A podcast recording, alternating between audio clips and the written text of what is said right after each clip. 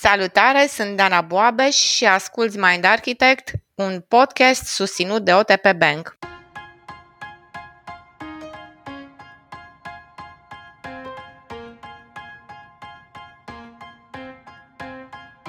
Suflete pereche, persoana potrivită, făcuți unul pentru celălalt. Comedii romantice și povești cu prinți și prințese, toate ne învață că iubirea presupune găsirea unei persoane menite nouă, cu care putem trăi fericiți până la adânci bătrâneți. Cum apare de fapt sentimentul de îndrăgostire și ce se întâmplă în mintea noastră când avem fluturi în stomac? Vorbim în episodul de astăzi despre îndrăgostire, despre partenerii de care ne-am îndrăgostit, dar și despre cum are loc ruperea vrăjii și cum putem ajunge să ne întrebăm ce am văzut noi oare extraordinar la persoana aia, că nu-i nimic ieșit din comun acolo.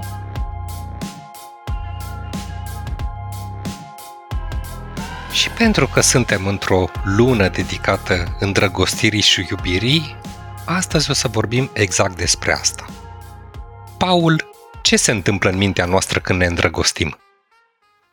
Cri, cri, cri, cri. asta. Asta se întâmplă. Dragilor, eu de-abia așteptam tema asta, am așteptam mult să prindem uh, un uh, episod în jurul date este cu 14 februarie, 24 februarie, de un an. Așteptăm episodul ăsta, că anul trecut ne-a venit ideea prea târziu.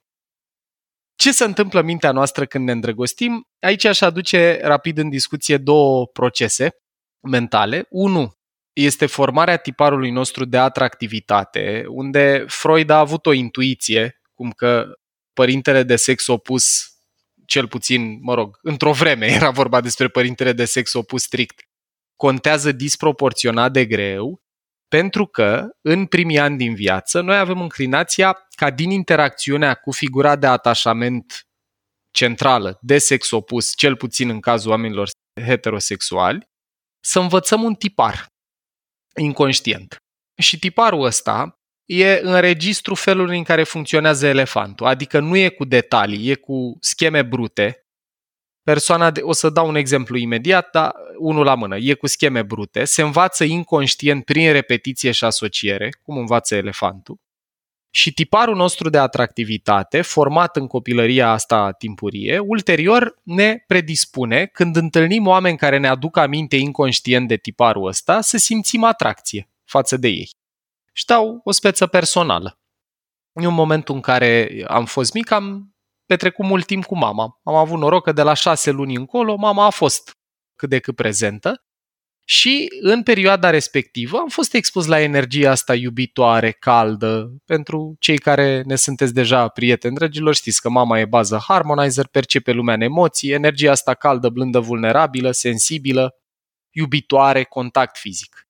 E, în egală măsură, am învățat și impredictibilitate în relația cu mama, pentru că avea momente când să înfuria, fără ca eu neapărat să pot să anticipez sau să înțeleg de unde vin. Așa că în tiparul meu de atractivitate, așa cum am ajuns să-l descoper în viața adultă, s-au întipărit trăsăturile astea. O femeie empatică, vulnerabilă, iubitoare, care oferă afecțiune verbală și fizică, dar care are cumva momente de impredictibilitate, de nemulțumire pe care eu nu le pot ușor înțelege și care, într-un fel sau altul, am descoperit ulterior, are și nevoie de mine.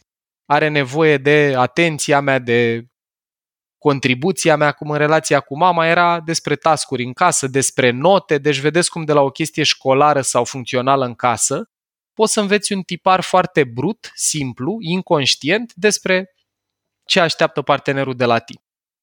Și asta e prima componentă, tiparul de atractivitate, care practic e o schemă din memoria implicită, care funcționează din ultimul trimestru de sarcină. Aveți Brain Food în ecosistemul premium din mindarchitect.ro sau episodul din sezonul 1 despre memorie.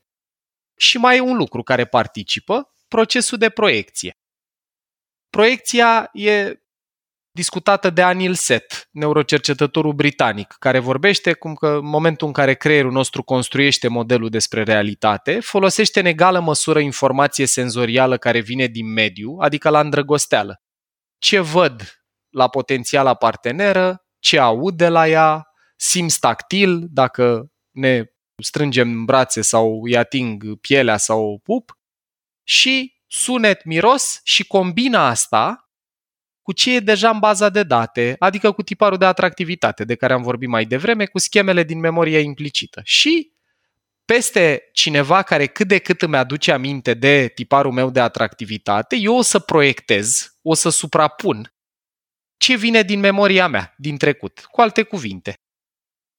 Deci eu când văd o femeie care fizic îmi inspiră sentimentul ăsta de feminitate, delicatețe, vulnerabilitate, finețe, din fizionomie, poate e mai delicată, părul lung, nu știu, în cazul meu inclusiv a purta ochelar mă duce în spațiul ăsta de vulnerabilitate sau de nevoie de ajutor, de protecție din partea mea, cele două procese mentale, pe de o parte tiparul de atractivitate stocat acolo în memorie implicită, asocierile familiare elefantului meu cu care eu știu să mă descurc și pe de altă parte procesul de proiecție, faptul că noi avem rețele corticale specializate în a aduce din trecut în prezent, în reprezentare internă, mixul între astea două mă face să simt sentimentul de îndrăgosteală sau de infatuare, inclusiv pot să am sentimentul ăsta la prima vedere. Dacă văd pe cineva în online sau în offline care mi-aduce foarte puternic aminte inconștient de tipar și peste care pot proiecta tiparul, cu cât e mai aproape de tipar, cu atât pot să proiectez mai tare, apare sentimentul ăsta că, bă, parcă te știu de o viață, parcă, mamă, exact omul pe care l-așteptam și, într-un fel, eu nu mint când zic asta, că eu chiar te știu de o viață, că locuiești în capul meu de când aveam 2 ani. Deci, ăsta e procesul mental. Asta se întâmplă în momentul în care simțim infatuare sau îndrăgosteală. Deci, dragoste la prima vedere, discutabil, dar îndrăgostire la prima vedere, yes. avem cum. Și cuvintele contează. Iată ce nuanță frumoasă. Uite, Paul, am și eu un exemplu aici legat de tiparul meu de atracție. Eu, din relația cu părintele de sex opus în copilărie, am învățat mai degrabă să merg într-o direcție diametral opusă și la mine tiparul de atracție sau oamenii de care mi-e drag instant atunci când îi cunosc sunt oameni pe care eu îi procesez, îi percep ca fiind foarte blânzi și foarte calzi cu ochi de văcuță, le zic eu, care au ochii mari și da. preferabil... Și la mine de căprioară, în Iată. partea cealaltă, deci... Animale pe care le vedem yes. ca fiind uh, blânde, eu la mhm. mine vacile așa sunt. Uh-huh. Și mi-aduceam aminte acum când l-am cunoscut eu pe Alexandru, pe partenerul meu, că eram în perioada aia de îndrăgostire de la început și eram la o întâlnire și am trecut la un moment dat pe lângă o clădire și pe zidul clădirii ăleia scria mă gândesc la tine zid de zid. Și mi, s-a părut, și mi s-a părut atât de frumoasă și cumva predestinat grafitiul ăla. Era un sentiment din ăsta că fix așa este, uite mă, știe și peretele ăla că mă da, gândesc da, da. la tine zi de zi. Și vreau să te întreb în nota asta. Ce frumos, nu știam. Sper să asculte Alexandru episodul, nu știu dacă le ascultă, eu așa sper. Îl pun eu. Easter egg, da. Așa. Și vreau să te întreb în nota asta, noi când ne îndrăgostim, e, există expresia aia cu rose-colored glasses, vedem lumea așa prin niște mm. ochelari uh, roza da. culare? Da, și ce frumos mi-ai ridicat uh, conversația următoare la fileu, că aici o să povestim puțin și despre neurochimia îndrăgostirii. Adică ce chimicale participă la sentimentul pe care noi îl putem numi îndrăgostire și, sigur, și la iubire, nu doar la îndrăgostire, dar eu o să mă refer aici cu precădere la falling in love, la îndrăgostire. Ideile astea vin uh, parțial din Habits of a Happy Brain și parțial din toate documentările noastre despre neurochimicale. O să le sintetizăm în felul următor. Deci, în primul rând, dragilor, îndrăgostirea e un cocktail neurochimic. Nu e un neuromodulator sau hormon sau neurotransmițător specific, e un mix între ele și le luăm la rând în felul următor. Când te îndrăgostești de cineva, ați văzut că apare disponibilitatea la mare efort la începutul relației. Te scoli dimineața, îi duci cafea dimineața, faci micuri dejun, ești dispus, mi-aduc aminte de mine la începutul relației cu Alexandra, când aveam curs la Brașov, conduceam până la București să o pup sau să ne împăcăm. Existau și situația în care ne certam cât eram plecat. Trebuie să fiu sincer și cu asta și conduceam înapoi. după ce vorbisem 8 ore. Și hormonul care îmi permite să fac asta, care popula sistemul meu nervos și îmi dădea combustibil, care e? Păi dopamina. Yes. Hormonul motivației, da? care dă satisfacție, dar și motivație, drive să faci lucruri dificile pentru a obține ce elefantul știe că e bun pentru supraviețuire. Bun. După care, cu cât petreceam mai mult timp împreună, am trăit momente de vulnerabilitate, poate am plâns împreună, poate mi-a destăinuit lucruri pe care nu le-am mai destăinuit altor persoane sau eu ei, ce începe să se mobilizeze? Dacă ne privim în ochi? Oxitocina. Beautiful. Oxitocina e încă unul care participă și oxitocina te face să te atașezi, uh-huh. să începi să simți sentimentele alea de căldură, mai puțin intense, mai puțin flacără, cum e la dopamină, mai așezate, dar participă la cocktailul iubirii. După care, serotonina se mobilizează când reușești să obții un partener cu care trăiești sentimentul de confort. Mie îmi vine în minte Luci o prietenă comună care spune că are nevoie să se simtă în largul ei cu partenerii de relație sau cu oamenii care o fac să trăiască atracție. Și acolo ce mediază asta neurochimic e serotonina. Și dacă avem și activitate fizică unul cu celălalt, vorbim aici despre mișcare, plimbări, alergat, sex sau râs, asta mobilizează endorfine. Și la începutul relației ne și mișcăm mai mult și activitatea sexuală pe medie e mai ridicată decât ulterior, plus râdem mai mult împreună. Apar momente când facem haz de necaz, apare energia asta. Și mai e unul subtil aici. Astea toate sunt ceea ce noi am numit neurochimicale ale stării de bine sau ale fericirii. Dopamină, oxitocină, serotonină, endorfin. Dar mai e un suspect de serviciu, care apare și el. Cortizolul, hormonul de stres de care vorbeam. De pildă, dacă eu am un stil de atașament evitant și am ieșit la un prim date, la o primă întâlnire și m-am simțit excepțional cu persoana cu care am ieșit, dar după aia nu-mi dă semn o zi, la mine, pe lângă astea ale stării de bine, dopamină, motivația de a revedea persoana, nu știu, oxitocină, sentimentul că am avut conexiune profundă și că vreau iară sentimentul ăla de siguranță, poate să apară și cortizol, care îmi dă agitație. Cortizolul stă în spatele incapacității noastre în a da mesaje la 1 dimineața când trăim stres cu oare unde ești, oare cu cine ești. Și în loc să lăsăm telefonul și să putem a doua zi să gândim clar după ce s-a curățat creierul de chimicale, de hormoni în timpul nopții, dăm mesaj atunci. Deci cortizolul e așa o sabie cu două tăișuri. Îți dă și agitație interioară, vigilență, poate chiar anxietate, dar asta e valența mai puțin veselă, poate să-ți dea în schimb și pur și simplu energie în momentele respectiv. Când e tensiunea, bă, oare mă place sau nu mă place? Și sunt oameni care și spun că le e dor de perioada aia cumva de cunoaștere, de incertitudine, acolo e și o doză de stres, pe lângă multe chimicale ale fericirii și doza asta de stres. Și ăsta ar fi un, un cocktail neurochimic care participă, fiecare dintre chimicalele astea participă la ceea ce noi numim îndrăgostire. Super, mulțumim tare, Paul. Mai am o întrebare pentru tine. Tot la zicale mă întorc. E vorba yeah. aia că dragostea durează trei ani. E așa sau nu e așa? Ei, depinde așa. Un pic, dar are fundament asta. E foarte interesant. Hai să vorbim și despre dezîndrăgostire. În procesul de dezîndrăgostire, sau în engleză disenchantment, cumva, e momentul în care scap de sub farmec, ăsta e un fenomen care se întâmplă în felul următor. Are cumva două resorturi psihologice, unul chiar e neuroștiințific.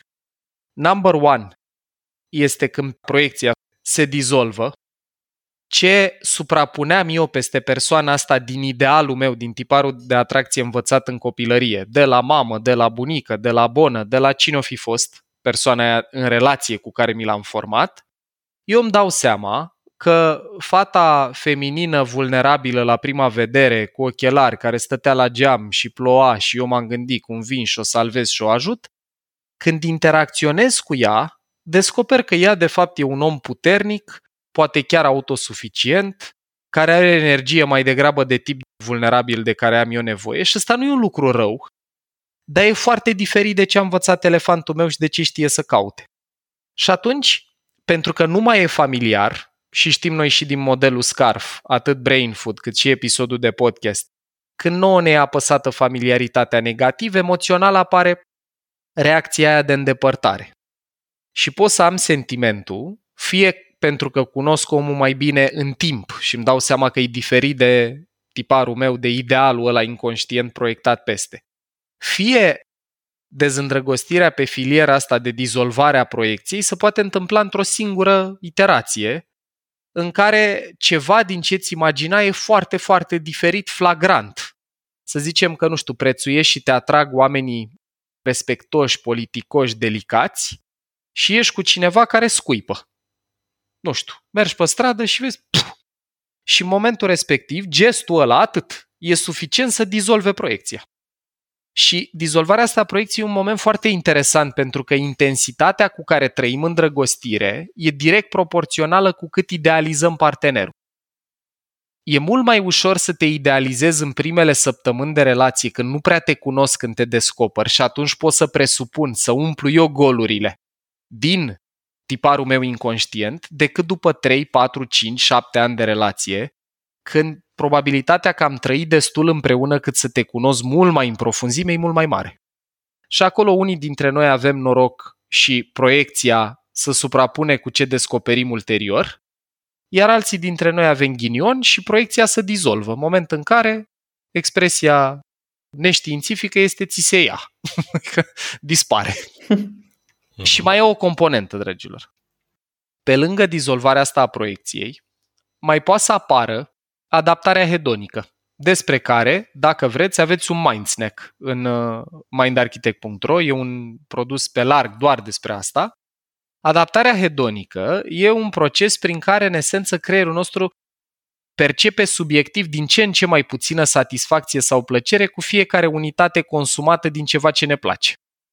E motivul pentru care porțiile la restaurantele de fine dining sunt mici, pentru că de la un punct încolo nu mai resimți plăcere, ci ți umpli stomacul. E motivul pentru care și dacă mănânci ceva ce iubești, dar mănânci prea mult, poți să simți efectiv că ți se face rău.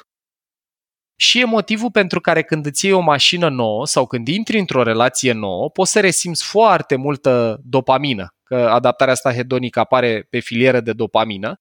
Inițial poți să simți multă motivație, curezi mașina, o lustruiești, o duci la spălătorie și așa mai departe și șase luni mai târziu poți să trăiești cu ea și cu niște praf, a apărut o zgârietură, e, nu-i sfârșitul lumii. Iar în cazul relației, adaptarea hedonică produce pe de o parte scăderea disponibilității la efort, pe de o parte, pe care mulți parteneri de relație o acuză. Bă, nu mai ești ca la început. La început luai flori săptămânal, nu știu, erai și tu dispus să-ți faci timp pentru noi sau de partea cealaltă, la începutul relației, mă așteptai cu masa și așa mai departe. Iar în timp asta descrește și e un proces psihologic absolut firesc. Cumva acolo e de întreținut conștient. Odată cu adaptarea hedonică, iubirea trebuie întreținută în mod conștient, chit că nu mai ai drive-ul dat de neurochimicale, trebuie să produci energie pentru a face relația să meargă. Eu când am înțeles partea asta m-am împăcat și cu faptul că relațiile presupun o doză de muncă. Și mai are o componentă, adaptarea hedonică. Asta mie mi se pare foarte toxică și eu depun efort activ personal de când m-am prins de ea să o contracarez. Și anume că ne cam obișnuim cu trăsăturile deosebite ale partenerului, alea care ne plăceau și începem să vedem cu precădere ce lipsește. Avem și negativity bias-ul, bias-ul către negativitate de care am vorbit noi încă din episodul 2, sezonul 1. Și asta te predispune pe măsură ce nivelul de satisfacție din ce e bun la partener scade, să începi să resimți din ce în ce mai multă frustrare pentru ce îi lipsește. Să ridice mâna cine a trăit asta măcar într-o relație. Hm. Mulțumesc. Știu că ați ridicat-o, toți trei. E. Deci cam astea două, dragilor, ar fi odată dizolvarea proiecției și pe de altă parte adaptarea hedonică. Sunt două dintre resorturile noastre interioare care poate să ducă rapid la dezîndrăgostire. Paul, uite, deci apariția îndrăgostirii și după aceea dezîndrăgostire. Eu nu vreau să se înțeleagă, sau cel puțin cum o percep eu, că se termină totul aici. Și întrebarea mea duce în sensul, se poate transforma în iubire. Și aici chiar vreau să zic că noi am mai avut conversația mm-hmm. asta, vorbeam și ai zis și tu acum înainte de tiparele de atractivitate, de un pic de chimie, Dar dacă punem și ingredientul de compatibilitate de care vorbeam noi și în Couch Talk și în, într-un episod din uh, sezonul 4, cumva transformarea în iubire, dezîndrăgostirea asta, e, nu duce neapărat la rău, nu? Nu, și e un proces pentru care cei care depășim momentul de îndrăgostire și credem în relații pe termen lung cu același partener, e în program momentul ăsta, pentru că de la un punct încolo, în virtutea proceselor numite anterior, o să scadă sentimentul ăla extrem de fierbinte, de intens, și el se poate transforma în ceva mai așezat, adică poate să rămână în continuare oxitocina acolo, poate să rămână niște momente de intensitate dopaminergică, poate să rămână endorfine, dar în timp e absolut firesc, mai ales dacă nu luăm pauze de la relație, adică momente de timp doar pentru noi, nu știu, hobby-uri pe care să le exersăm singuri, grupuri de prieteni pe care nu le sacrificăm odată ce intrăm în relație, dacă ai momentele astea, mai poți să preîntâmpini adaptarea hedonică, că iau pauză de la consumul recurent a interacțiunii cu omul de care mi-e drag. Dar într-o relație de 10 ani, de 20 de ani, de 30 de ani, probabilitatea să ai la fel de multă dopamină din interacțiune cu partenerul cum aveai în primul an, la nivel neurochimic, e mai degrabă mică. Și atunci, Dorin, e firească tranziția asta în timp de la sentimentul fierbinte de îndrăgostire la iubire, care poate să fie caldă, poate să fie călâie, poate să fie cu momente de fierbințeală, poate să aibă și momente când e un pic mai rece, Mhm. Dar dispare intensitatea pe care o simțim la început și iată, sunt mulți oameni care și spun, bă, mi-e dor de sentimentul ăla. No problem, e important să știm că el e prezent acolo, dar e și la fel de firesc și nu-i nimic în neregulă dacă se transformă. Bun, și dacă pe lângă toate astea, la un moment dat în relație apare și un copil. Da, uite aici cred că e cel mai bine o las pe Dana să văd. Poate ne povestește ea ce a trăit La persoana întâi copilul. despre da. copil. Da, mulțumesc, Dorin. Chiar vroiam să aduc și o perspectivă diferită în discuție. Uite, eu împreună cu Dorin avem o relație de căsnicie de 28 de ani și Dani, fiul nostru, are deja 23 de ani. Și n-aș fi zis că îndrăgostirea dintre noi a dispărut foarte repede. Dar ascultându-te acum pe tine, îmi dau seama de primul moment în care am simțit asta și anume momentul uh, în care a venit pe lume Dani. A fost o perioadă în care la mine s-au schimbat cu totul prioritățile, deci copilul a devenit persoana absolut cea mai importantă din viața mea și cumva relația mea cu Dorin a trecut pe plan secundar și cred că iubirea sau afecțiunea către partenerul meu era printre ultimele mele priorități în perioada aceea. E și ăsta un exemplu de dezindrăgostire atunci când apare un copil într-o relație? Mm, Dana, e frumos că tu aduci în discuție o temă care e foarte destrăită de părinți împreună și anume momentul ăsta în care apare copilul și să produce o modificare în cum prioritizezi afecțiunea. Specific legat de îndrăgostire, eu aș spune că cel mai probabil după 10 ani sau când a venit Dan în viața voastră de când erați împreună, voi trăiați mai degrabă iubire decât îndrăgostire. Nu mai era intensitatea de care vorbeam noi mai devreme sau dacă ați reușit să o țineți în viață 10 ani, trebuie să facem alt episod, să ne povestiți cum. Da, în toate cazurile, cel mai probabil acolo, la voi a apărut tranziția asta și în speță, pe exemplu tău, a apărut o tranziție la tine de la focus pe relația cu Dorin, care e partenerul de viață, relația de atașament cea mai importantă, până la apariția lui Dani. La apariția lui Dani, atât focusul ăsta din punct de vedere a motivației, deci ce îți dădea dopamină, putea să fie mai degrabă să-l observ pe el crescând, dezvoltându-se și așa mai departe. Oxitocina e ceva ce irigă sistemul nervos al mamei și al copilului din primele momente. Deci oxitocina e principalul hormon care ajută la pair bonding, la conexiunea mamă-fiu și iară sunt șanse mari că ce trăiei în relație cu Dani devansa un pic ce trăiei cu Dorin. Plus cortizolul suspectul de serviciu, care putea să te facă să fii mult mai vigilentă, atentă și preocupată de ce se întâmplă cu Dani decât de ce se întâmplă cu Dorin. Lucru pe care îl trăiesc foarte multe cupluri când apar copii, e iară ceva ce e important să știm că se întâmplă și să fim pregătiți pentru a depune extra efort și voi sunteți modelul meu, cumva, din perspectiva asta a vieții de cuplu, ca ulterior, să ne reconectăm. După ce focusul începe să fie iară disponibil și pentru partenerul de relație, nu doar pentru copil și ideal e să prioritizăm asta la un moment dat, voi mi se pare că ați reușit să o faceți foarte frumos, cu curiozitatea cu care v-ați aruncat în tot ce facem și în Mind Architect, cu testele pe care le faceți, cu experiențele în care mergeți doar voi. Deci tot respectul, mi se pare că ați reușit să remobilizați chimicalele alea într-un mare fel. Mulțumim, Paul, și oricum cred că ne-ar fi fost mult mai ușor dacă am fi avut acum mulți ani cunoștințele pe care le-am aflat acum împreună e, cu tine. Mă bucur maxim. Dar niciodată că... nu-i târziu. Voi, da, mi se pare că voi ați făcut-o și intuitiv cumva, adică da. la voi, uitându-mă la voi, voi ați simțit să faceți lucrurile astea și ulterior ați înțeles și niște explicații psihologice sau neuroștiințifice pentru ele, dar grozav, grozav că, apropo de baza de Harmonizer, ați făcut ce ați simțit. Uite, Paul, vreau să revin un pic la dezîndrăgostire într-o altă cheie, că Probabil, cum bine știu ascultătorii noștri, eu de obicei aduc exemple din mediul business și la episodul ăsta mi-e un pic cam dificil așa să aduc. Dar observ totuși, inclusiv la birou, că mai apar cupluri, se mai îndrăgostesc oamenii, se mai dezîndrăgostesc.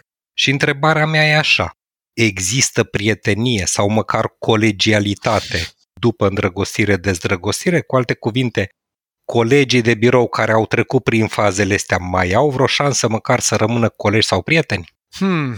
Aici, Dorin, e un subiect probabil sensibil și răspunsul nu e alb-negru.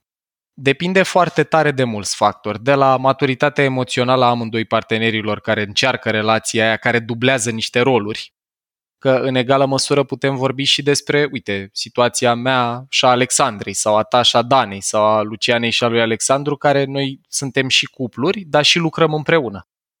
Și aici se dublează niște Correct. roluri și, de exemplu, o metodă de a supraviețui unei relații cu un partener de viață care are și componentă profesională.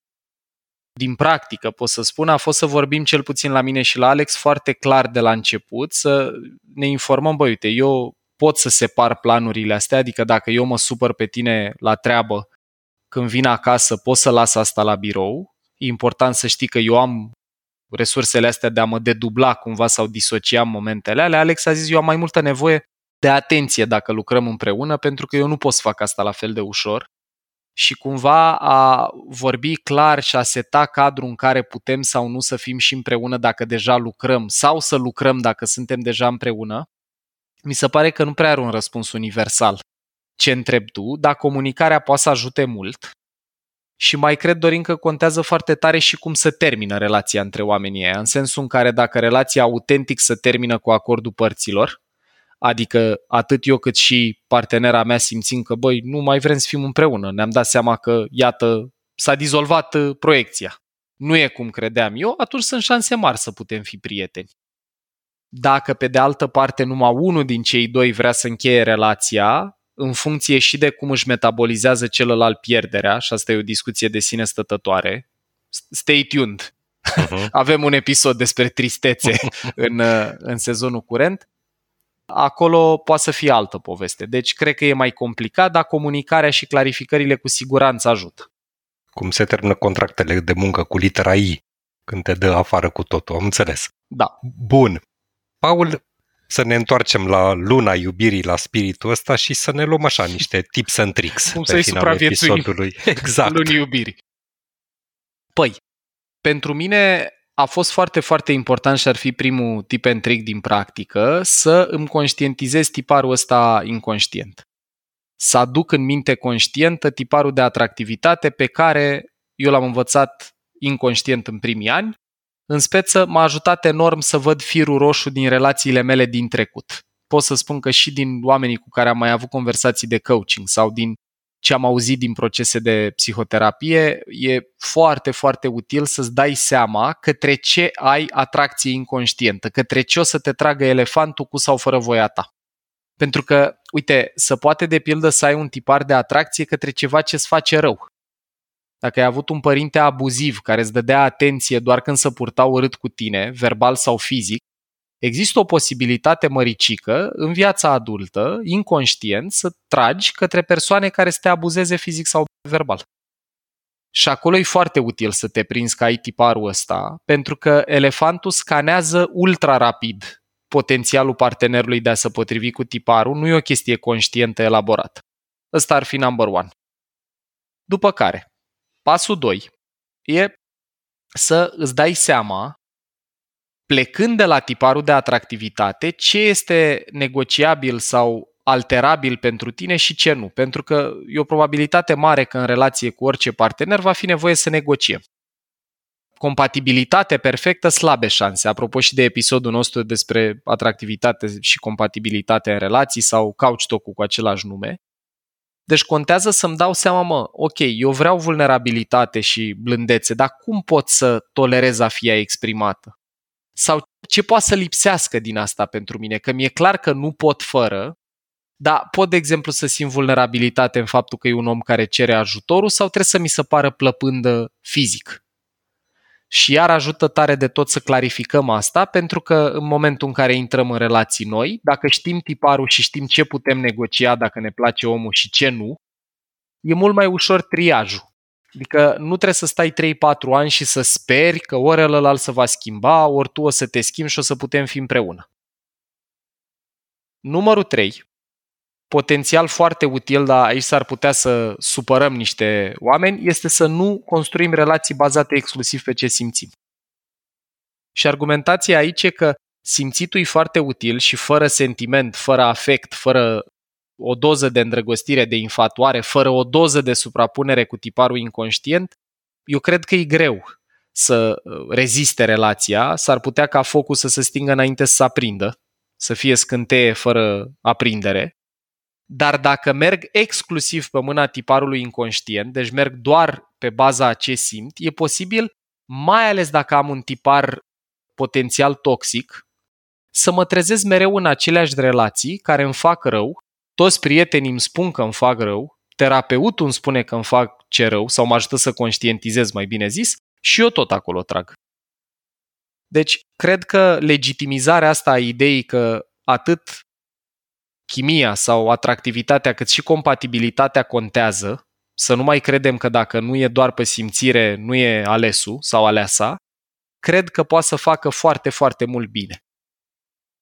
Și nu în ultimul rând, dragilor, ca să fie treaba mai complicată decât e deja, amintim chiar din episodul nostru, cred că 3 din sezonul 1, când vorbeam despre trepiedul vieții din perspectiva lui Daniel Siegel, neurocercetătorul care a scris Mindsight și Neurobiology of We, că mintea noastră e în continuă schimbare și implicit se modifică în funcție de relațiile pe care le dezvoltăm pe parcursul timpului. Și atunci, concret, ce te atrage la 20 de ani, după ce mai trăiești experiențe emoționale, apar procese de transformare, s-ar putea să nu te mai atragă același tipar la 30. Sau dacă te atrage în continuare același tipar, să fie nuanțat diferit. Adică, uite, vă dau o speță personală. Dacă m-ați fi întrebat între 20 și 30, mai ales în, la începutul celei de-a doua decade, când aveam 22, 23, 24, zona asta, ce contează la parteneră pentru mine, nu cred că aș fi listat între lucrurile care ajută și care mă țin acolo, mă țin cu motivația pentru relație sus, să avem pasiuni comune.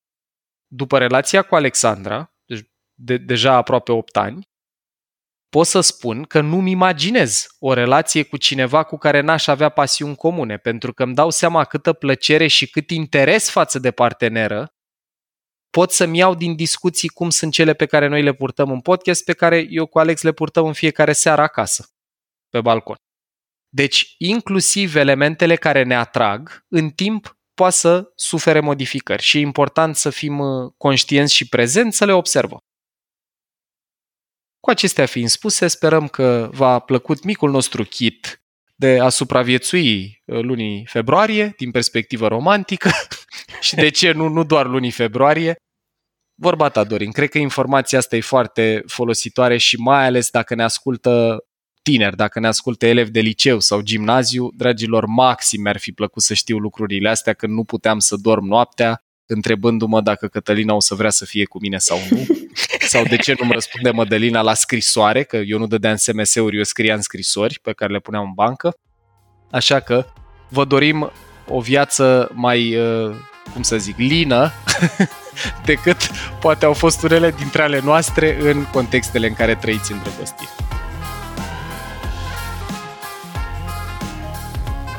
Ai ascultat un episod din podcastul Mind Architect al lui Paul Olteanu și al invitaților săi, Dorin, Dana și Luciana. Dacă ți-a plăcut acest episod și îți dorești să afli mai multe, te invităm să descoperi pe mindarchitect.ro un ecosistem de învățare creat special pentru cei care vor să facă neuroștiința și psihologia parte din viața lor de zi cu zi. Conținutul Mind Architect nu este destinat și nici nu trebuie interpretat ca fiind utilizabil pentru a diagnostica, trata, atenua, vindeca, preveni sau un alt mod a fi utilizat pentru orice boală sau condiție medicală.